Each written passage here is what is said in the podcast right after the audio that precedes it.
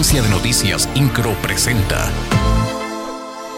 Resumen informativo. Antes de que concluya este mes, arrancarán las obras fuertes de la reingeniería de Avenida 5 de Febrero, las cuales iniciarán con la demolición simultánea de los seis puentes. Así lo anunció el gobernador del estado, Mauricio Curi González. Además, dio a conocer que esta segunda etapa tendrá un costo de 5 mil millones de pesos. Ante el inicio próximo de estas obras, el mandatario estatal pidió a los ciudadanos que tengan paciencia, tolerancia y empatía ya que causarán grandes molestias viales.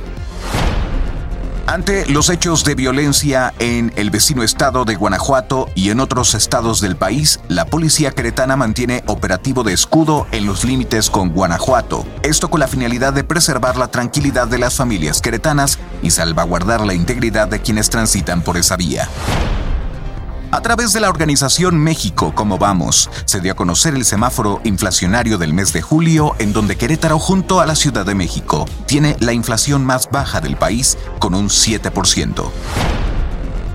A través de redes sociales, el presidente municipal de Huimilpan, Juan Guzmán Cabrera, lamentó las acciones de algunos ciudadanos que durante una manifestación ataron de manos al secretario de gobierno municipal, Juan Alberto Navacruz. Esto por una protesta en torno al homicidio de Daniel Franco, quien presuntamente murió tras ser maltratado por policías de la demarcación. Incro, Agencia de Noticias.